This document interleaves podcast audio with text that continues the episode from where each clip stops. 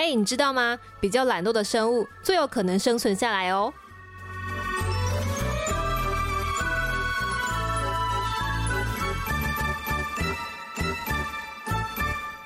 欢迎收听。哎，你知道吗？我是 Benny，我是 Patty。那今天我们要跟大家介绍这本《失控的努力文化》，为什么我们的社会让人无法好好休息？是我最近看了非常受到启发的一本书。然后因为看了之后很受到冲击，也很喜欢，所以我就推荐给 Benner。就很希望可以有机会在节目里跟大家分享一下。如果听众是时常跟我一样，时常觉得有压力啊，或者是觉得没有办法好好休息的人，就非常推荐你可以看看这本书。我自己是花了大概一个礼拜时间就把它看完了，也是蛮喜欢这本书的。这样，那你自己看了之后有什么感觉吗？哦，因为其实我自己之前几集有提到嘛，我是就是呃非常大量收集。就是吸收许许多资讯的人这样子，对。那去年的年底的时候，也有一点点那种就是努力过了头，然后有点小失控的状况。这样，就是我去年年底的时候啊，用了我们公司的那个线上的心理咨商这个功能。对，嗯那我们好像是什么一年六次吧？对，然后我是一对，然后我是，但我是一口气把两年，就是去年跟今年扣了一口气全部用掉，这样 就是去年接今年。哦，就谈了十二次，对，谈了十二次，连续谈了十二次，这样子，对对对。然后就是那主要讨论的东西呢，是就是我那个时候啊，有一种状况是，我每天我都不知道怎么结束的，就是我每天晚上在睡觉之前，也应该说我每天晚上在呃今天晚上结束之前，我可能还在沙发上看电视啊，或者是就是呃看这个书啊什么的，然后就会累到莫名其妙就断电。嗯，对，那然后就会直接睡在沙发上，然后醒来的时候，有时候可能是三点，然后有时候可能就天亮了，然后我就会觉得非常对，然后我就觉得非常懊恼，想说天啊，我一天就没没有好好的结束的感觉，就好像哈，我怎么一天就不见了？就是尤其是睡，好像又睡觉时间就是又又不见了这样子。对啊，花了花了很多时间在就是在心理智商的时候谈这件事情，这样对。那心理师就有引导我去回回去看，回去检视我的生活，想说到底为什么会把自己搞成这样，这样。嗯，对。那那后来就是我实际把它呃全部列出来之后，才发现，哎，我去年下半年就是在准备要智商到在智商的那段时间，我首先是呃开始运动，而且这个运动是每周可能两到三次。哦，有重训有有氧，然后又那个时候又开始在规划我们现在这个这档 podcast 节目，对。对，然后同时周末又在上那个文案写作的写作课八堂课，就是每个礼拜要上课还要交作业，对，然后又有就是当时又考了一个台语认证，然后考第二次这样子，嗯，就是对，然后很多。对，然后，然后这这还都这个东西都还是就是我私人的部分哦。对，那再加上那个时候是呃三去年三一警戒是从五月开始嘛，那可能到大概八月九月比较好一点。那我们公司大概是九月十月的时候是回全部回办公室开始就是工作。对，嗯，那我们那时候就是等于说有点被困在家里一段时间之后，呃，重新回到办公室，然后开始把没有办法做的事情全部都一口气补回来。嗯，对，等于说就是要用半年的时间把就一整年的事情就全部做回来。那还开了一个新的专案，然后最后最后还在那个这个十月十一月的时候去台南听了两次的音乐季，这样，就是真的很猛哎，这是到底是多满？对我都不知道，就是对我怎么活下来这样。对啊，难怪就是那个身体会吃就吃不消这样子。对，所以后来就是看到这本书之后，才觉得说，哎，对啊，我我我到底就是发生什么事情？然后，然后应该是说我我到底为什么要把自己逼着这么紧？然后回头去看这本书之后，才发现，哎，其实现在这个市面上。对这个社会上，其实是很推崇你越有效率，然后越有生产力，然后越努力，人就是越成功的。但这件事情默默的就就其实像这本书的书名说的，他已经失控了这样子。嗯嗯嗯嗯，对对。那像你呢？我自己就是，我觉得它里面讲了很多东西，让我心里很有感触。就我以前就是它里面讲到说，呃，现代的社会其实会把工作等同于一个人的价值。或者像你刚刚说的，需要更有生产力，然后需要更有效率的去处理所有的事情。这件事情其实让人呃默默的会压力很大。对，所以我以前会觉得说，比如说待业的时期，对，就会感觉自己现在没有生产力，然后没有价值，对，那个东西压力很重。所以在这个书里面有提到说，呃，其实失业的人好像是比有工作的人压力更大的。那这个原因就来自于说，我们这个文化推崇有工作，而且工作要很忙这件事情。嗯，然后就算你不工作的时候，你一定要做一些什么，不然你就是一个没有用的人。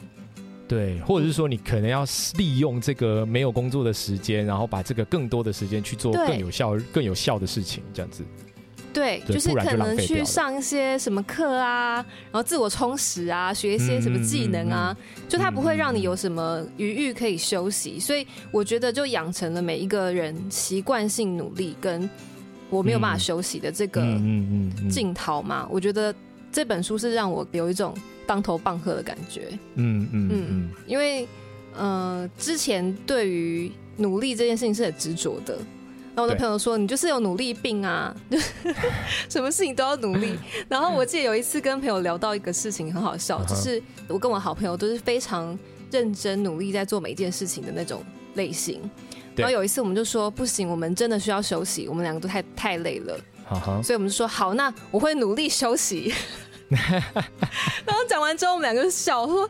对，休息不可以努力这样子，就不可以乱休息，不可以很废的休息，要好好休息就是休息，休息。你只要努力就没办法休息嘛。那我觉得这本书里面有提到很多为什么会造成我们有这种想法根深蒂固的一些观念的原因。嗯嗯嗯嗯嗯嗯嗯。所以就很想要跟大家分享一下，然后我真的很希望全台湾老板可以看一下这本书。不要再逼我们了。不要再逼我们了。然后不是工时长就是有效率的这样子，真的不是就是不准时下班就是才才是认真这样。对对对对，它里面讲到很多这个部分啊。那因为书本身它提到了很多内容，这个作者他其实是一个得过奖的新闻记者跟专业演讲者，他叫做瑟列斯特赫利。嗯嗯。然后我觉得他在消化吸收文献跟产出这个能力非常的强。所以它里面有大量的论述在讲说，为什么我们的社会会如此崇拜效率？对啊，他真的很厉害，就是他他明明明讲的都很多东西都是有文献的、有根据的，可是却不会枯燥，却不会无聊，就是是用很对就生动的文字来描述、来说明这样。对，而且也不会觉得在说教，你就是在默默之中吸收了很多知识。嗯嗯嗯嗯嗯 我觉得这是这本书我很希望可以推荐给大家的原因。那因为书的内容真的很多，然后他提到各种心理学啊，然后经济学啊各方面研究，所以我们在这集里面，我们就是挑出我们两个都比较有感觉跟觉得很值得跟大家分享的内容。那其他部分就有待大家可以仔细阅读它。对对，嗯，那他这个书就是分成两个部分，第一个部分在讲崇拜效率的这个社会是怎么形成的。然后里面有几个点，我就是印象很深刻，是他讲到多功对于人体的伤害。哦，嗯，因为我们我记得好像很多朋友会跟我讲说，他是那种习惯性多功的人。那所谓多功，就是你同时处理很多事情，就是你可能一边在写一个报告书，可是你一边又回 email，然后你还要接电话，就是他会一直不断切换在做的事情，这样子的方式叫多工。那其实作者本身他自己也是重度多工者，在他写这本书以前呢，他曾经觉得要同时做很多事情是好的。那其实大部分人都觉得这是好的，把握时间，把握零碎的时间的感觉。对对对，或是你就觉得说哦，我很有效率，我一直在做事情。但其实他是相反的，因为美国心理学会有提出一个建议说，你要提升你的效率的话。最重要是避免多工，尤其是你在进行复杂的任务的时候。所以呢，就是如果你在写一个呃报告啊，或者是 PPT 啊，然后你同时又做很多其他事情，其实你效率是会下降的。然后我自己比较冲击的是，他说重度多工者是会呃，如果你一直进行这样子的工作模式的话，是重复强迫你的大脑做它不是他设计要做的事情，会对你的大脑灰质产生损伤。就是说，呃，大脑被设计成是一次只只要只能做一件事情是比较好的。对，就他没有设计要做一下子做这个，一下子做那个，然后很多事情。所以你一直切换，一直切换的话，就是会伤你的脑，这样。对对对，有一个心理学家也有讲说，他呃进行多功的人，在大多数类型的思考里面表现的比较差，尤其是涉及深度思考的这样子的思考模式会比较差。好像能够想象，哎，就是你一直被切，一直切换的话，就是很浅碟啊，就是因为你能够反应的时间不够多，这样子。嗯，对对，其实是这样。然后他有想到说，因为他伤害到你的脑部嘛，对，所以很容易忘记事情，然后你也很容易出错。嗯，我看到这里真的是有一有一种当头棒喝，当头棒喝的感觉，就觉得 我现在真的很容易忘记事情。原来就是之前太太常多功了，这样。对，可是其实你知道吗？我我的个性应该是，我小时候一直以来我是习惯一次做一件事情的人，我很讨厌一次做好几件事。我会变成这样子，其实是因为出社会之后开始工作，然后我不知道为什么公司好像都蛮期待员工是要同时处理很多事情。嗯，我遇到的状况很常是这样，所以嗯，长期累积的工作经验。造成的现在这个结果，就是我习惯性同时处理很多事情。对啊，其实，但是后来才发现，原来其实不好哎。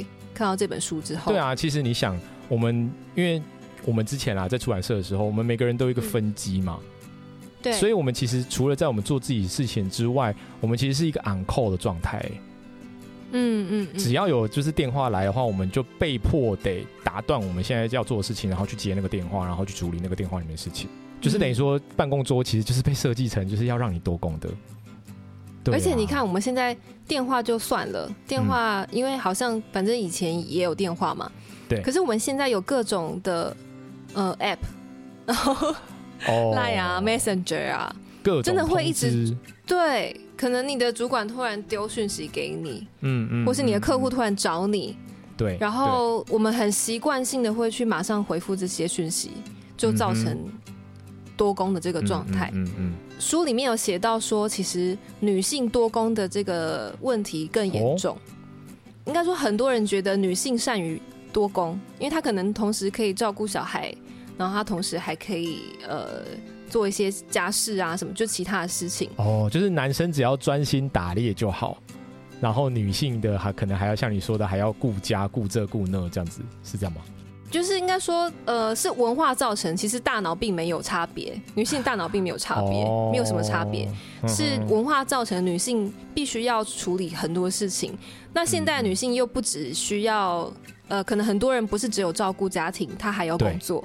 所以像我的同学，我记得他就是他是自由接案的作家跟呃采访者嘛，记者，所以他可能同时写稿，同时要顾小孩。这样子，他要处理很多事情，然后一天下来可能又要做家事，然后又要处理这个处理那个。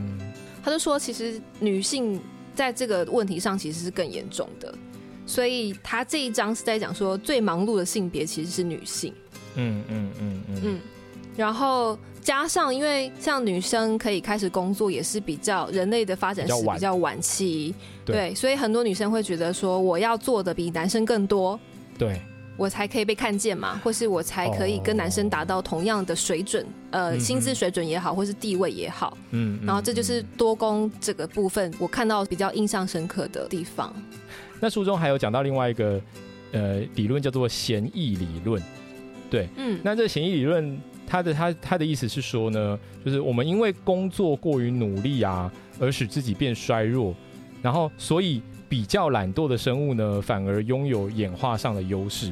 对那，也就是我们开头的这句话说，就是比较懒惰的生物最有可能生存下来，这样子。对，我觉得很有趣。看到这个部分的时候，就是这就让我想到，就是我之前看过一本书，一本书，这本另外那本书叫做《懒人攻略：树懒型人类实现梦想的五十七个生活法则》。这样，对，听那个书名就非常日本人，有没有？什么五十七？很想看呢。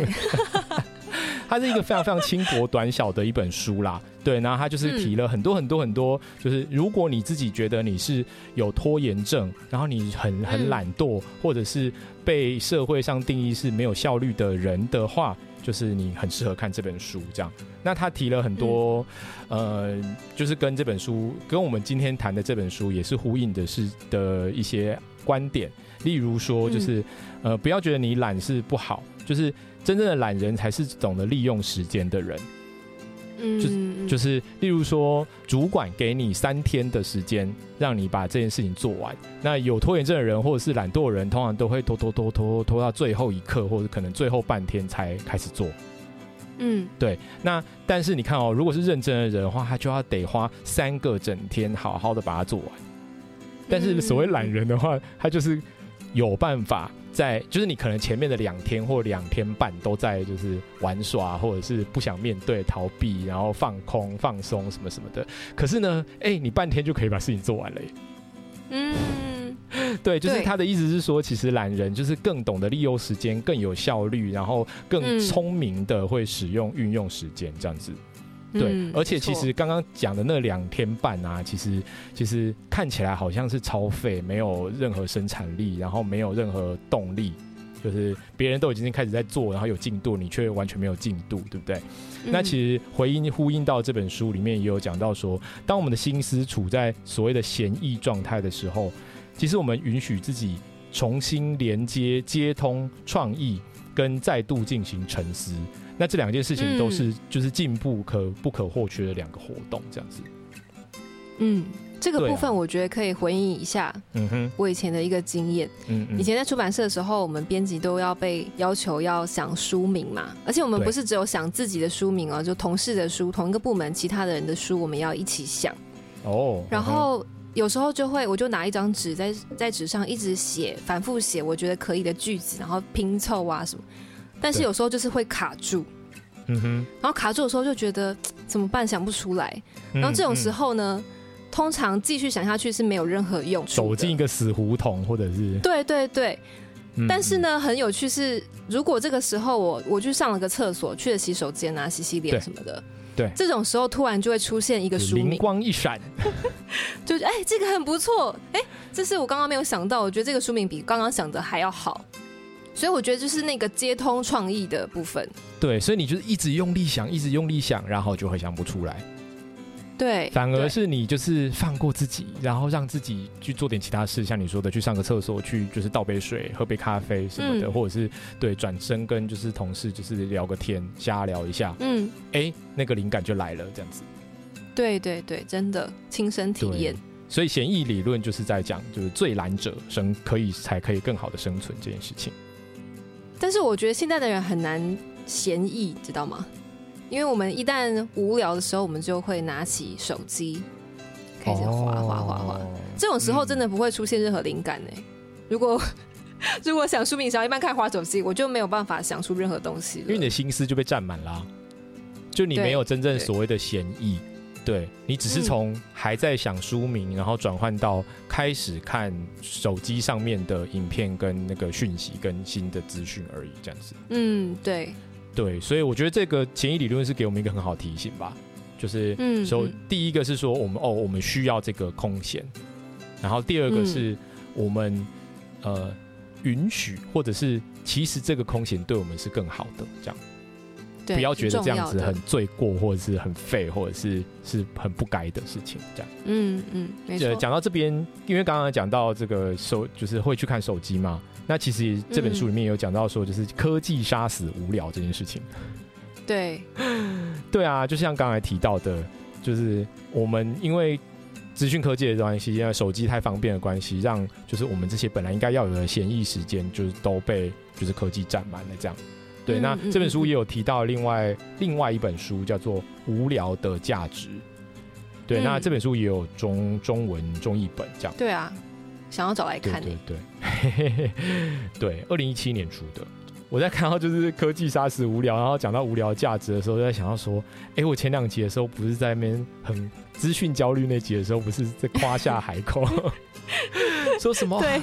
我都不知道那些呃在讲无聊的人在干嘛哎，我们 存了太多事情可以做，就是哇，我都可以知道干嘛这样子，对，可以深刻反省，就是有时候事实给自己的留白跟事实给自己的无聊，反而才是就是对自己的身体更好的这样子。嗯，我我就是看到这个部分，想到说，哦，这个《无聊的价值》这本书的作者有讲到说，一旦你开始做白日梦，允许你的心思漫游，就会开始进行超越意识和进入潜意识的思考。然后我想到，我小时候其实很喜欢发呆，嗯哼，就是有时候闲来没事，一个人坐在那里，就开始想东想西。我真的会开始想一些很深刻的问题。那时候很小，大概小学吧。说，嗯，人类是从哪里来的呀？然后人类会去哪里？对，小时候很小，我还印象很 深刻，因为那天我躺在床上，然后没事干嘛，嗯，就很无聊，所以我就开始想一些有的没的事情。但后来我发现，长大之后好像渐渐失去这个部分诶。看到这里，我才突然想起来，说，哦，我现在已经不会在那边发呆、乱想一些东西了。就是嗯，比如说我们现在等车啊，或是各种空闲时间，就会很习惯拿起手机来看，然后它就会填满所有那些空档，很可怕。就变成说，我们可能要呃，另外再花时间或花几心力去制造这样子的这个空闲时间，这样。嗯，对，像例如说，我这三年前有去走过那个朝圣之路嘛，那那个就是在那段时间。那最重要的事情就是醒来之后就是往前走，这样子，你就是身体一直在移动，对，但是那个时候你基本上也没有办法拿手机，所以你就可以很好的跟自己对话，跟自己相处，然后开始去想那些你刚刚讲过的很哲学的问题，就是 我是谁，我在哪里，我为什么要在这里，这些很哲学问题，这样子，对啊，也就是强制自强自己制造出来的这样，对。对，我想到有些人说他会利用跑步来想事情，嗯嗯，跑步的时候想事情，应该就差不多是这样子的道理。对啊，因为跑步你也你也很难滑手机嘛。对啊，对啊，对啊。那既然谈到科技，其实书里面有谈到科技带来的问题，然后有些数据是我看了之后会吓一跳的。嗯嗯，他说人呢，就是醒来到睡觉这段时间，平均一天会碰触你的手机两千六百次。所以你一天大概会有五个小时的时间在划手机，那这个部分我有意识到，因为我会看那个手机的嗯使用使用时间嘛，嗯嗯，然后真的大概就是五个多小时哎，但是作者也提出了一个观点，更可怕。他说我们一天除了睡觉跟工作以外的时间，大概就只有八小时，然后八小时里面你有五小时都在划手机。我看到这里真是吓坏，我说天哪！我的时间都这样子过去不过这个不过这个我要平反一下啦，就是工作的时候也会使用手机工作啦。对，可是因为手机也可以开呃 email 啊，开 line 啊，哦，所以其实我上班时间，我上班时间其实没有一直在用手机，除非讲电话。哇，你这样子还就是用了五个多小时。对。但因为我后来下到之后，我就限制我自己使用手机的时间，所以我十点之后，我所有的 app 都会关注，嗯哼哼哼哼，嗯，就不不可以再使用了。但它当然可以解锁啦，可是因为解锁有一个动作，你就会提醒自己说，哦，我我不可以超时，我可能只用一分钟。他会问你说，再延长一分钟，或是再延长十五分钟这样子。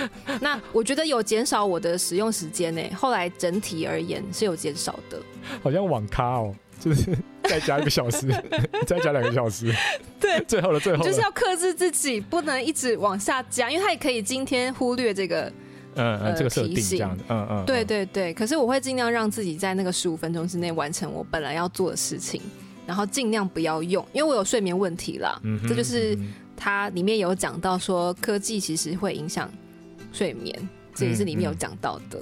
嗯嗯，然后。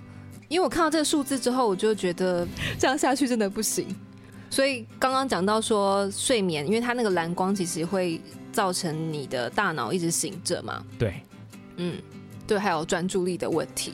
讲到影响睡眠呢，我这边可以就是又在原声阅读，在在原声阅读下一本书叫做《认真的你有好好休息吗》？这其实跟刚刚你你讲的那个例子有点矛盾，就是努力休息。对这个说法，对，但是他的意思是说，就是呃，我们呃，在这本在那本书里面，就是认真的你有好好休息吗？这本书里面，他有提到说，其实人呢，不只是靠睡觉在在休息的，就是人其实是有三力，就是所谓的体力、脑力跟心力。那这三种力都会消耗掉，然后要用不一样的方式去回充。补血，就是充电的概念。对，所以他举了一个例子是说，我们很长啊，在呃明明就很想睡觉的时候，却一直划手机或一直追剧，然后舍不得睡。到底是怎么回事？这样，因为一般人很觉得说，你你到底在干嘛？明明就很累，然后就搞得就是也没睡好，然后隔天就是没精神，然后就是没精力，然后一个恶性循环这样子。对，但是在这本书里面，就是在讲说，其实这样是非常正常的事情，只是因为说你的那个不睡觉，然后拿去追剧啊，然后拿去划手机啊，是补充另外的力这样子。对，嗯，就是说体力当然是就是你的物理上、生理上需要的，就是耗耗耗的力量嘛，所以你当然要靠睡眠去补足这样子。对，那另外一个脑力呢，其实是你呃上班的时候在用的那个脑力，就是有时候你可能今天觉得啊，我今天已经下班的时候我已经不能再做任何思考的事情了，哦，那个状况其实就是你的脑力已经消耗殆尽了。那脑力要就是。呃，要补充，其实在这本书里面提到，其实是转换，就好比说去哎去洗个碗啊，然后去煮个菜啊，或者去像刚刚你提的，就是去跑个步啊，跑步其实是耗体力的事情，对不对？但其实它是补充脑力的一个方式哦，因为跟你的上班比，你也是一个转换嘛。对对，那或者是说你转个头，就是即即便你在工作的时候，你转个头跟你的同事就是稍微聊一下天呐。这都是一种转换，然后其实就是补充脑力的一个方式，这样子，对，嗯，对。那第三个就是补补充心力，心力比较多是在讲情绪的，对，就是如果你呃因为承受到一些事情，承受到一些压力，然后感受到焦虑，感受到难过，感受到悲伤，感到愤怒这些不同的情绪，其实也就是会耗耗尽你的心力的。对，那要怎么补充心力呢？在这本书里面提到的就是，呃，做人际的互动，这样。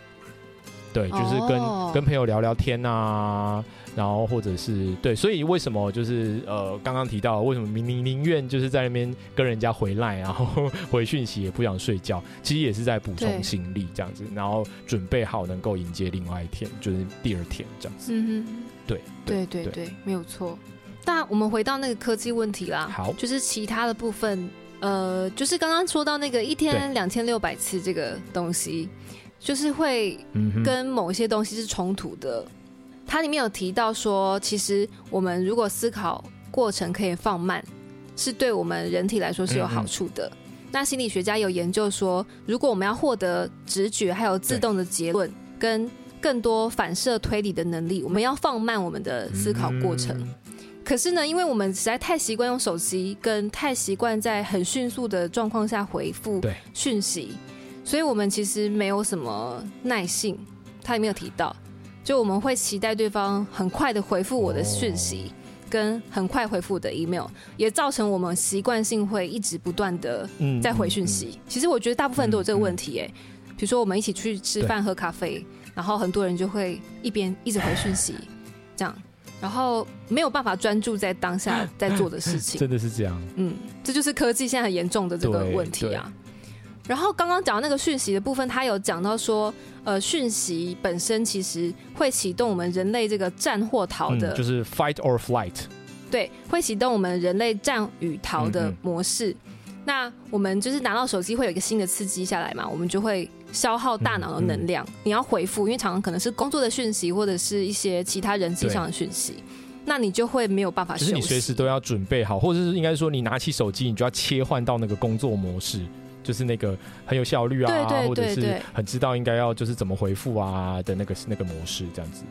然后它里面就是一直在讲说，你可能觉得随手回一下讯息这件事情没有什么。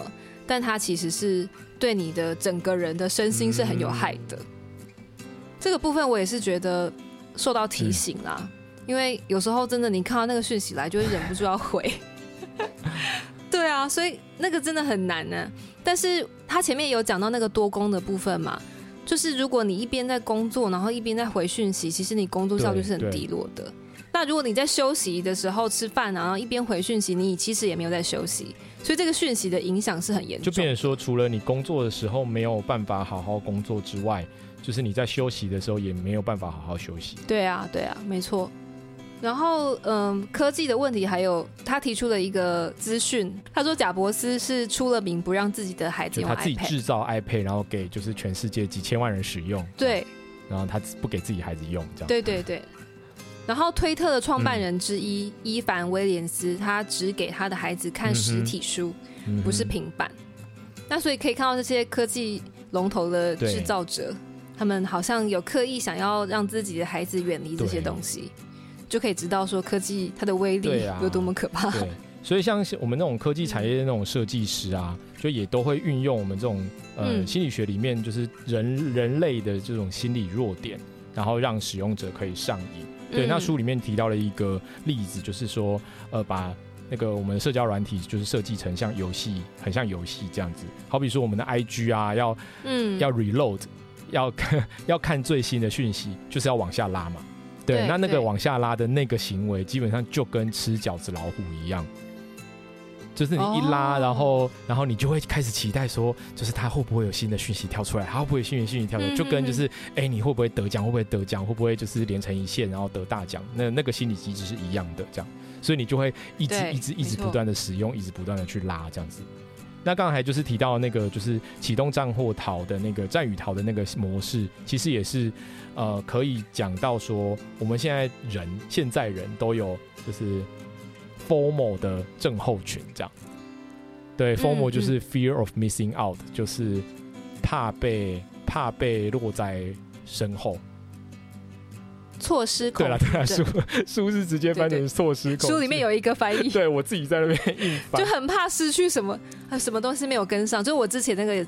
资讯焦虑症候群的问题，就是这种很明显的，对对对对对。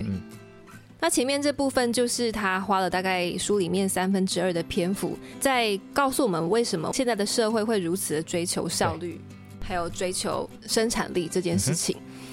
所以他提出了很多文献啊，还有研究资料在里面，然后试图让你了解你现在的社会其实是。怎么样演变过来的？所以很建议大家可以仔细阅读这个部分。然后我们既然知道了问题所在，当然要知道怎么解决嘛。所以第二部分它就是教你怎么样收回你的生活。那收回生活，当然它有一些具体的实践方式啊。那我们就在这边也挑了几个我们自己觉得很有感觉的，对我们来说很有帮助的点。那第一个部分是提升时间知觉。然后这个部分我觉得很有趣，是他有提到一个忙碌错觉的调查，就是其实我们现在人的工时是比过去呃不知道几世纪之前，我们工时其实是比较短的，嗯嗯，但是我们都认为我们现在工时是比以前还要长，而且我们也会告诉别人说我们现在工作的时间比以前的人还要长，那这个东西就是大家并没有真实的知道自己的时间到底。呃，花在哪里？然后你实际的工时到底有多长？当然，它有一个原因啦，因为我们在刚刚有提到，比如说我们下班还要回讯息、回 email、接电话这种东西，会让我们感觉上我们其实一直在工作的状态里面，没有休息嘛。可是那个已经是你下班打卡之后发生的事情，所以大部分人会觉得说，我就是工作时间很长，嗯嗯嗯这样。但是一方面也是有心理上的错觉，他这边有提出来。那怎么样提升这个你对时间正确知觉呢？就他里面有写到一些方法。如果时间知觉低的人，他就是很容易出现这个不断划手机啊，然后划划划划就划过好几个小时，因为他对时间的流逝是没有感觉的。但是如果他对于时间的知觉是高的，他可以播出更多的空闲时间。嗯，那这些空闲时间他就可以拿来沉思啊、反省啊，就是刚刚我们说到了，呃，在你闲散的时候，你的大脑会做的事情。嗯嗯嗯。那这个部分到底要怎么解决？他就提出说，你可以诚实的记录你的时间。那他自己就做了练习，就是你嗯写日记，然后把你的每一天的活动很仔细的记录下来。比如说我今天花了一个小时在滑 IG，然后包括工作以外的时间也要记哦。然后可能有半个小时在慢跑，假如啦，然后跟你我花了二十分钟在逛购物网站，然后可能花了一个小时在照顾我的宠物，这样子。就全部的很详尽的把它记下来，然后还要每天还要有就是半个小时在写日记，啊，对对对，在做记录这件事情。对他很建议说，在初期你还不知道你自己的时间花在哪里的时候，你可以做这件事情。嗯嗯。慢慢记录了一段时间之后，你会知道原来哦，我可能花手机每天真的花了五个小时。其实有点像记账一样啊。对对对对，很像如果如果你每个每一笔都对，如果你是月光族，然后你都不知道你的钱去哪儿了的时候，你就记账，然后才才可以回去检视说，哦，我都花了，就是都把钱花在哪里，然后才有办法去做检讨、跟改进、跟改善这样。对对对对对，那这个部分就是很像记账。当你记录时间，然后记录活动，已经搞清楚说我的工作时数到底多长，然后我工作以外时间都花去哪里了。你就可以开始制定理想的行事历哦。那他的理想行事历分成平日，就是平日要上班嘛，然后周末有周末的形式，有两种版本哦。那他会写的很呃，算是详尽嘛？可能遛狗啊、冥想啊、运动啊，他都会写上去哦。那这个部分为什么要制定形式力，并不是要你追求效率哦，它是要让你可以去想象，比如说我。就是一天可能想要花一个小时来看书，嗯，那我就要把它定在我的行事历里面，我就会照着那个行事历去走嘛，嗯，那久而久之，你就可以对时间的知觉越来越高，然后你可以好好的运用你的时间，那你也会有足够时间休息，了解，你就不会被一些乱七八糟的事情占满，真的会很容易诶。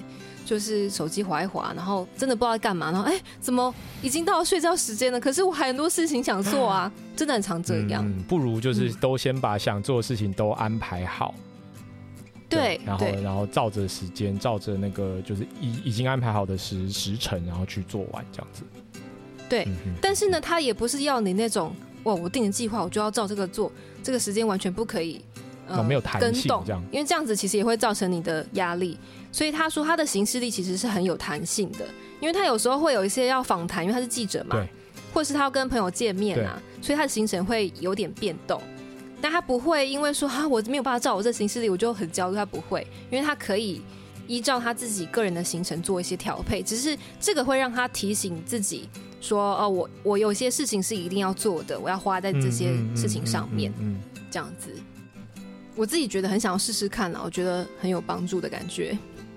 对啊，就是先从记账、记时间的账开始，这样。对对对，没错。嗯。那另外一个呃，他的好的建议，具体建议呢，就是减少工作时数。嗯。对，那其实就是离开你的办公桌啦。嗯，对，但是就是减少工作时数。那他提了提了几个方法。嗯，然后第一个是说，就是用钱换时间，而不是就是用时间换钱。嗯，对，那那就是因为我的爸妈都退休了哦，然后他们的时间跟我的时间其实是我觉得是两两种世界这样。就是对他们来说，因为他们因为退休了嘛，所以也没有收入了。那但是相对来说时间很多，所以他们很自然而然就会去在需要花钱的时候，就会去想说：哦，我有没有什什么什么方法是可以更省钱，但是多花一点时间没关系？这样对对，所以我每次回就是坐高铁回家都哎，我朋友也是哎，我一个同学也是这样子，他们就会说。啊，你生意有做这么大吗？就是有必要，就是花这么多钱吗？啊，对，三百块就可以回台中了，为什么你要花到快一千块这样？嗯嗯嗯嗯。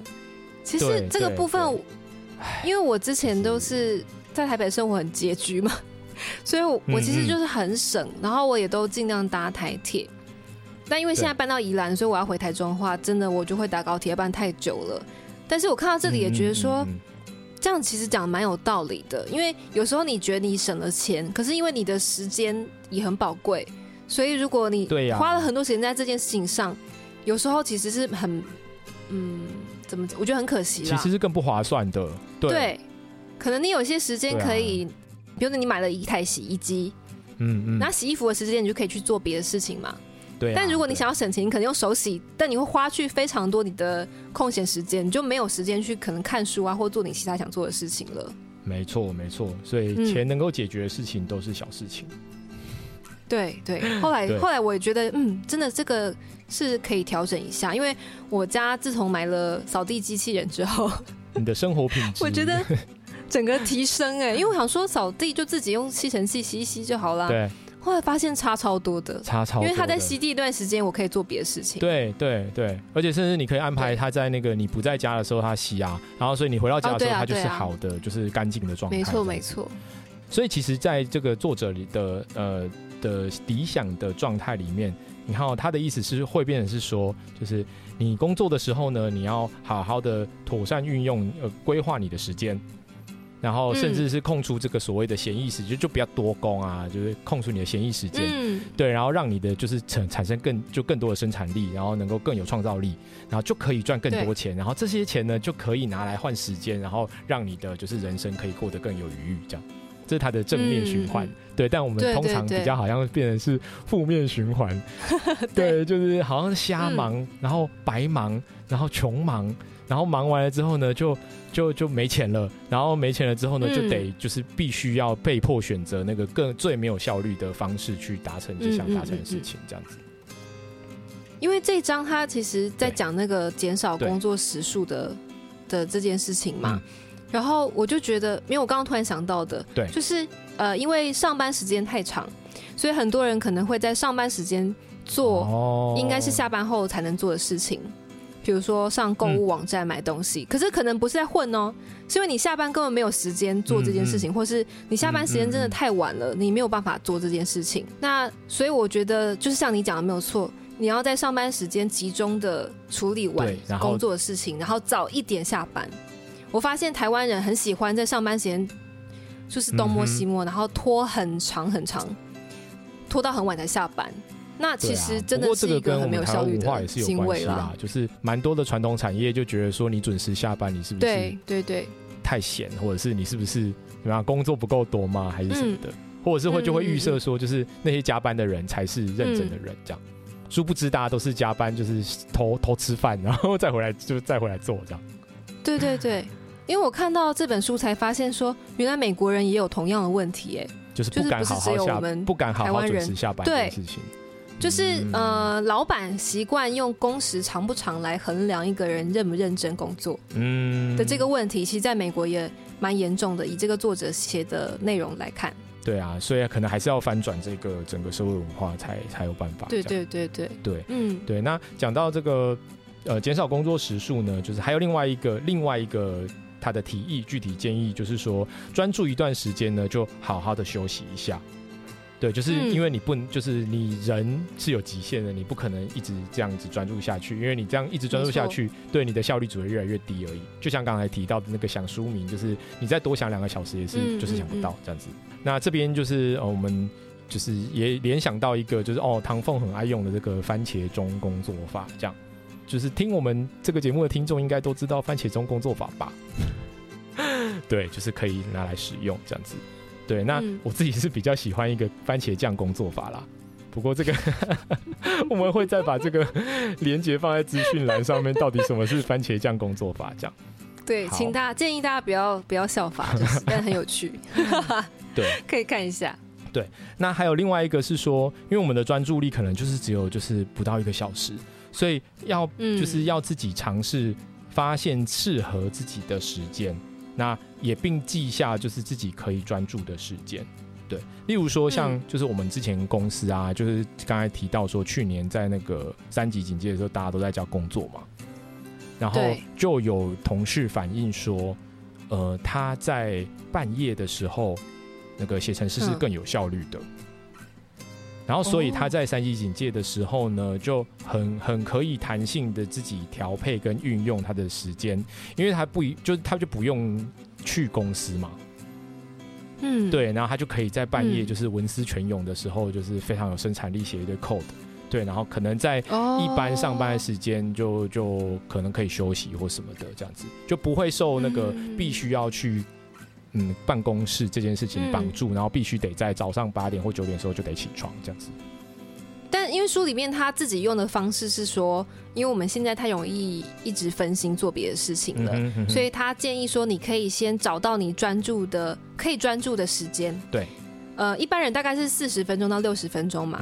那他自己尝试说，他呃这段期间他开始做一件事情，然后完全不回 email、不回讯息、不接电话的状态下。他连续工作到什么时候会完全没有办法再继续专注，就是他自己可以专注的时间。嗯嗯嗯嗯。所以大家也可以试试看，如果你有一段时间你就不要接电话，如果老板刚好不在了，不要接电话，然后不要回 email 的时候。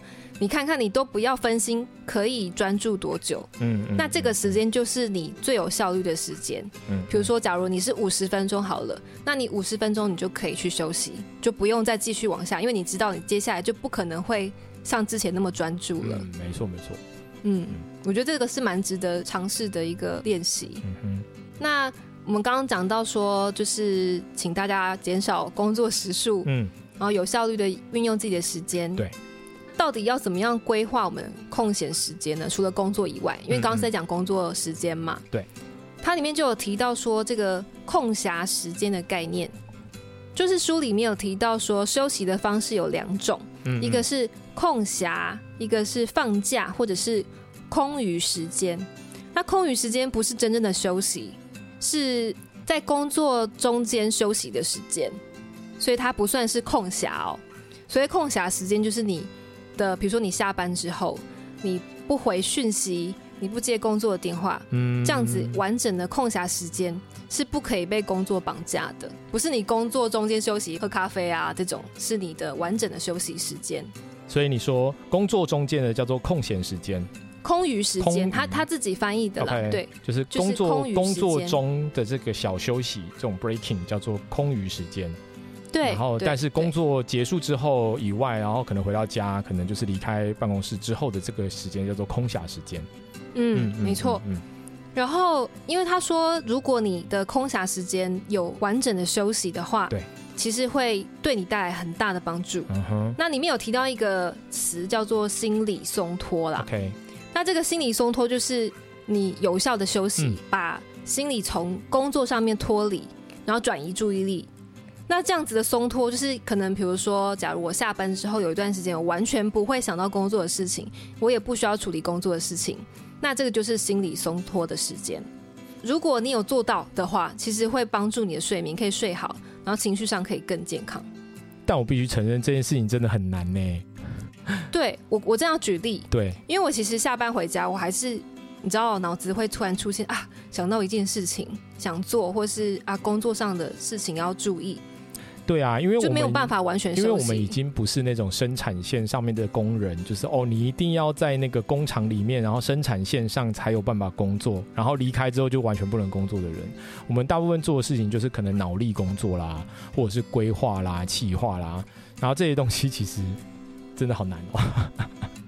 嗯，真的很难。对，所以他其实就是有一些具体的建议，就是刚刚说的，嗯嗯，不要回。电子邮件不要回讯息。哦，不要提，因为你只要一做，嗯嗯嗯，对对对，你只要一旦你觉得啊，这只花一分钟没有，你只要那个一分钟下去呢，你就没有所谓的心理松脱时间，因为你一直在那个工作状态里面，就把你拉回到那个工作时状态了。对对，嗯，那其实我觉得我很长期的时间都处于很紧绷。然后没有觉得休息以及压力很大，就是因为我真的没有心理松脱。哦，就是我假日还是一直在处理工作的讯息嘛，会假日同事会打电话给我啊，或者传讯息给我啊。然后可能平日晚上我还会有时候烦恼工作的事。嗯。所以长期下来，我觉得我整个人已经心理疲劳到一个没有办法再继续下去的状态。嗯嗯。那这种时候对我而言很有帮助的方式是离开原本的地方。哦。就是比如说我在台北工作，我就回台中。就跳脱那个空间的时候，呃，或是去旅行嘛，失去原本生活的模式的时候，你会容易跳脱出来。这个是我自己的经验，然后真的很有帮助。比如说，假如我呃有段时间离开宜兰，像我上上礼拜去了花莲一趟，对，去看我爸妈，然后我就感觉整个人轻松非常多，耶，就是好像又可以开始努力工作，然后心里的压力也减低了非常多。这个就是那个心理松脱时间的，对，发挥了用处。嗯嗯，对对对，我是非常的嗯亲身体验到这个部分的重要性。嗯嗯嗯嗯嗯，因为我觉得就像你讲的，我们现在的工作形态啊，社会很难，真的很难在下班时间你不会管工作的事情。对啊，所以你就是要自己找到一个方法。比如说有些人我知道他喜欢跑步，因为他跑步的时候他比较。可能专注在那个呼吸啊，或是那个动作上面，对，他比较不会一直思考工作的事。有些人是这样子，对，所以我觉得每个人可以去找出你自己觉得帮助你可以脱离工作心思哦，脱离工作的方法。嗯嗯嗯嗯，我觉得它整体而言就是会让你更有效率，在处理工作也好啊，生活也好啊。嗯哼，嗯哼。然后再来，它这个空闲时间还有一个部分是每天。请让你有一段时间可以做没有生产力的事情，嗯，例如说散步这样子，嗯嗯，我觉得这个还蛮重要的，因为现在已经越来越难做没有生产力的事情。对，嗯，就像书里面提到说，这个社会会一直鼓吹你要有效率、有价值，所以你真的会把你所有的空闲时间拿去做一些你觉得好像应该做的事情，然后让自己很累。所以他就说可以去大自然散步啊，这种。呃，一些闲散的活动也可以帮助你更好的生活。好，我记得他有一段讲到说，你的工作与工作的时间中间那个空余时间呢？对，因为它是也是充电嘛，是短充的这种充电。对，他建议你不要在那个空闲时间，可能走去公司的茶水间，然后跟同事聊起工作的事情。哦，哼哼哼哼，就是完全没有任何充电的帮助。对，像我们公司啊，我们有员工餐厅。嗯，对，然后我有时候也会想说，啊，我偶尔也需要自己躲起来，自己一个人吃饭这样。嗯嗯嗯嗯嗯，对，或或者是可能跟其他同事一起吃饭的时候呢，也要就是有意识的想到，不要再聊刚才还在讨论的东西。对，可能聊一些风花雪月啊，聊一些天气啊。对啊，最近看什么剧啊？就是有一些有的没的啊。对对对对对对。其实后来看了这书之后，觉得那个闲聊的。部分蛮重要的耶，就是可以跳脱工作聊一些别的事情，这个东西好像其实真的对于工作上面的嗯休息很有帮助，工作时间的休息啦。然后最后部分其实是我个人看到觉得也是当头棒喝的一段，他就说：对，我们要专注在目的上，而不是手段。那什么是目的，不是手段？就是他要举了很多例子，就是你要弄清楚你自己的最终目标是什么。比如说，有些人他想要获得很幸福、很快乐的人生，对，这是他的最终目标。嗯哼，那他可能希望他可以赚很多钱，住在他喜欢的房子里面，哦，然后让他可以达到这个快乐的目标。所以这个快乐的目标其实是最终目标。那我赚很多钱这件事情是手段性目标，是我为了达成快乐的手段。嗯嗯。但是现在人很容易把这个手段性目标当成他的最终目标，就变成说我只要一直赚钱，一直赚钱，然后却忘记了那个赚了钱之后的的要干嘛这样子。对，其实很多人赚钱就是。他会一直执着赚钱嘛，然后最后他可能都没有休息，他也没有时间花钱，对，也没有时间出去玩，因为他一直在赚钱。这个就是他完全搞混了。他本来想要的是快乐的生活，可是他变成最后一直在赚钱，只专注在赚钱。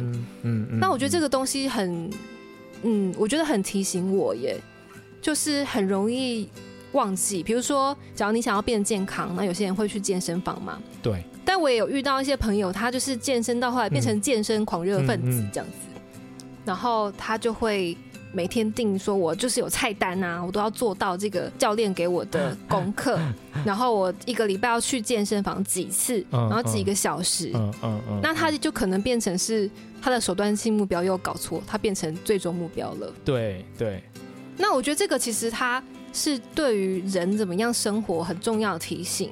因为如果你一旦清楚你想要的是什么，你就不会迷失了。之前不是有个，之前不是有个小故事吗？就是说，呃，一个人问说：“哦，你要，你你就是你为什么要赚钱？然后赚钱要变成大富翁？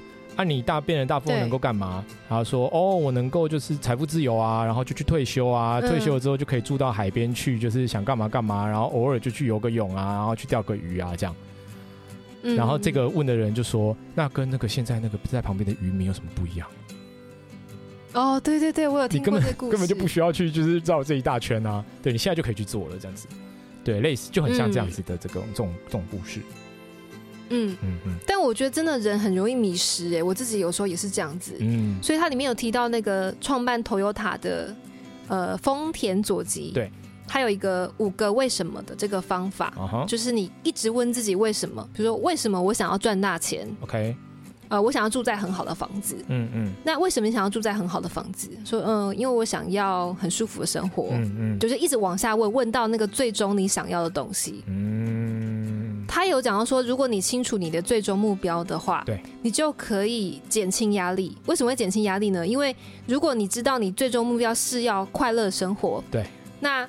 呃，你如果某一个手段性目标无法达到的话，你不会觉得说我就是一定要这样子不行，嗯，我没有别的方法了，嗯嗯。但如果你知道你最终目标其实不是那个手段的话，你就可以欣然的接受失败，然后而且可以变化，可以变换条路走，这样。没错没错，可以去找出最有创意的问题解决方法。嗯嗯嗯嗯嗯。我看到这个部分觉得很受到鼓励，就是他还有讲到爱迪生，就是有一个名言。嗯，就是失败其实是你还没有找到成功的方法嘛，嗯嗯，那有点像是这样子，嗯嗯，所以我觉得好像是一个很重要的提醒，就是你可以想想说，我自己对我来说，人生最重要的是什么东西？最好的是找的找到你最想要的那个最终目标，很抽象也没关系。或者是对，就是很很好像一时无法理解也没关系。那那再透过这个终最终目标去往前回推你的手段性目标，这样对。那你的这个手段性目标就不会是唯一的，或者是非达成不可的，因为它只是你达成最终目标的其中一个手段而已。对你随时都可以去换，你随时都可以去调整，你随时都可以去呃用不一样的方法去达成这样子。嗯嗯，好，本集我们介绍了就是《失控的努力文化》这本书。那虽然我们刚刚就是已经讲过很多次了，再再提一次，就是虽然我们刚刚上述提到这么多东西，但其实只是我们书里面的某一些部分而已。这样还有更多的部分，其实真的我们就是今天这个节目这集都没有提到。这样，所以如果就是听众也觉得我们平时。努力过了头，对，很真的很强烈建议就是去找本这本书来看，这样子。对，那也呼应上一集我们的书的主题，呃，就是可以买实体书跟电子书都可以买，这样。Patty，你就是看实体书，然后我就是看电子书，这样。对对，没错。对，然后相信就是大家一定会在这边这本书里面得到就是更多的能量，然后更坦然的面对这个世界，这样子。对，那在这个本集节目结束之前呢，就是佩蒂有一件事情要跟大家宣布一下。对，嗯那其实我觉得很高兴有机会可以跟 Banner 合作。嗯这个合作我们其实已经谈了两年了，没错，到今年才正式的启动。对，那因为他的邀请，才让我们开启了这档 Podcast 的节目。嗯嗯，其实在这个准备过程中，我们真的是一边准备，然后。呃，一边跟大家分享，也一边学习。对。然后我觉得这个过程中很棒，然后也让人觉得很充实。对。嗯，但是因为接下来我工作时间上面的问题，所以下一季没有办法再继续跟 Ben 的搭档主持了，我觉得很可惜。嗯嗯。那呃，QQ，就像这本书。说的啦，我现在正在寻找我的终极目标是什么，嗯嗯，然后以及我生活跟工作怎么平衡，我觉得我还在寻找啦，所以我说那一段我真的看了很有感觉，然后会努力的实行他建议的方法。那希望说透过这样的方式来调整自己之后，之后有机会可以再跟大家在 Podcast 里面相会。那希望大家可以继续支持。哎，你知道吗？那 Ben 呢一定会准备很多精彩内容跟大家分享。好的。嗯，好，呃，如果你喜欢这个节目啊，呃，欢迎在 Apple Podcast 跟 Spotify 上面留言，然后跟打上五星好评，并订阅我们。那如果想要听到就是再听到更多 Patty 的内容呢，也欢迎上本节目的 IG 敲碗跟我们互动。对，那我相信就是群众的力量一定能够让那个 Patty 尽早回归，然后再回到我们这个节目好好的聊天。这样，嗯，好，我是 Bennett，我是 Patty，哎，你知道吗？我们下次见，拜拜，拜拜。